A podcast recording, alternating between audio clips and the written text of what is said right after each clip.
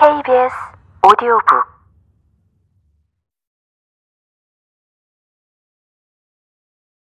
사. 도울 사람이 많을수록 더 도와주지 않는다. 성냥팔이 소녀의 방관자 효과.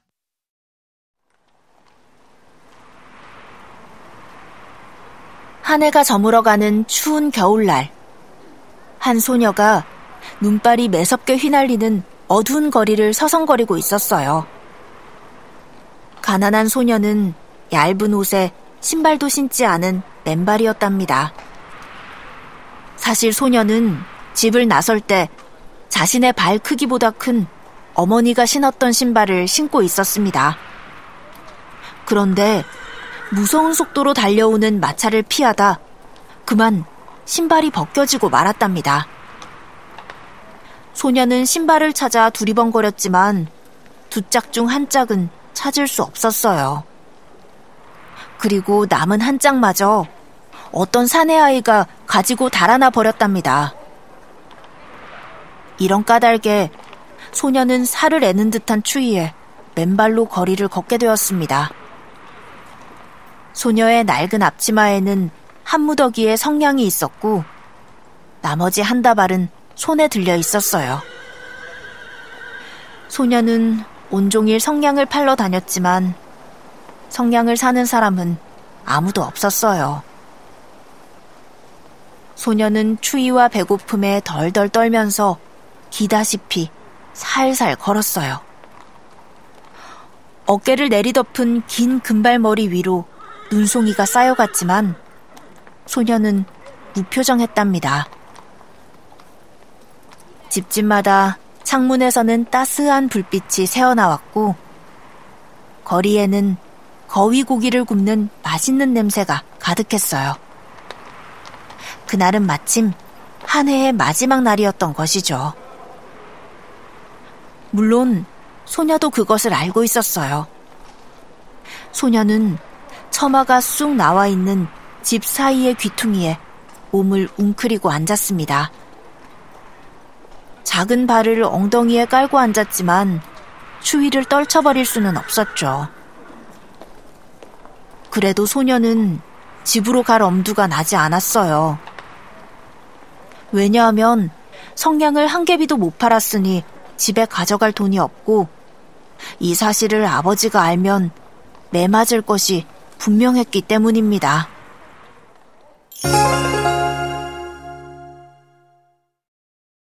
동화 속 배경이 되는 날은 마침 한 해의 마지막 날이었다.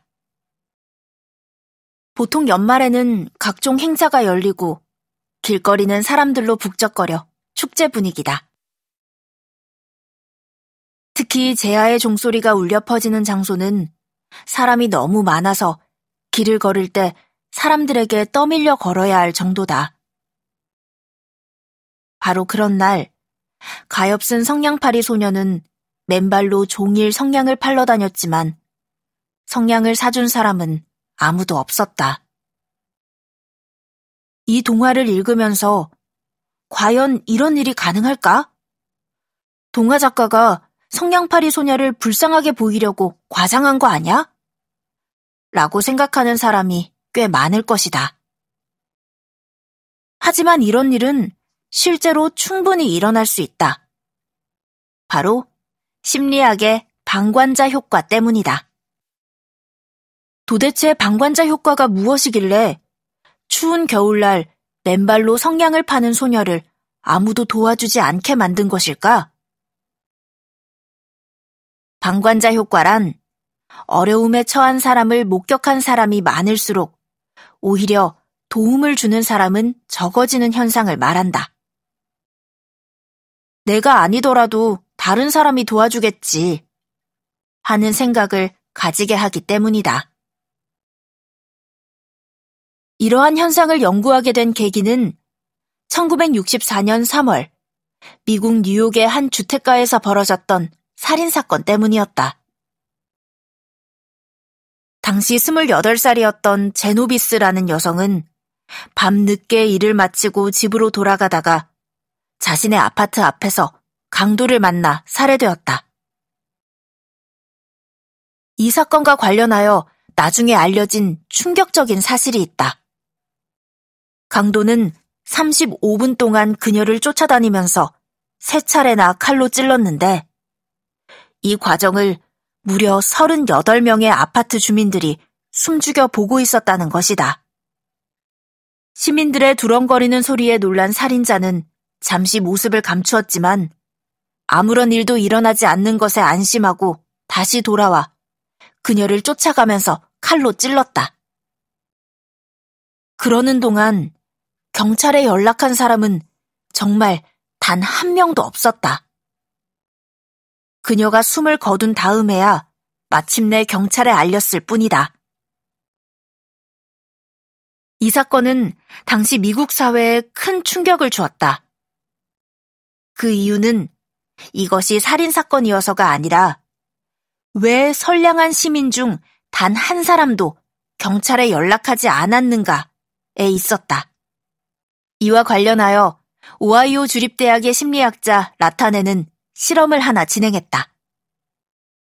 연구자들은 실험에 참가한 대학생들에게 설문지에 응답해달라고 요청했다.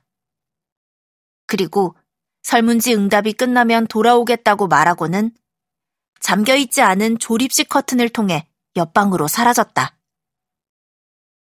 그리고 몇 분 후, 대학생들에게 옆방에서 나는 삐걱거리는 소리와 의자가 넘어지는 소리, 사람이 바닥에 나둥그러지는 소리, 그리고 고통에 찬 여자의 비명을 듣게 했다.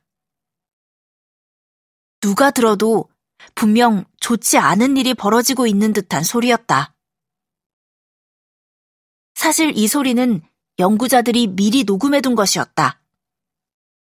연구자들은 대학생들이 그 상황에서 여자를 돕기 위해 조치를 취할 것인지를 관찰했다. 실험 결과 방에 혼자 있는 경우에는 약 70%의 대학생들이 여자를 돕기 위해 옆방에 왔지만 다른 사람들과 함께 있는 경우에는 겨우 20%만이 여자를 도와주러 왔다. 이 실험으로 도움이 필요한 상황에서 다른 사람이 있으면 남을 도우려는 행동이 현저히 줄어든다는 것이 밝혀졌다.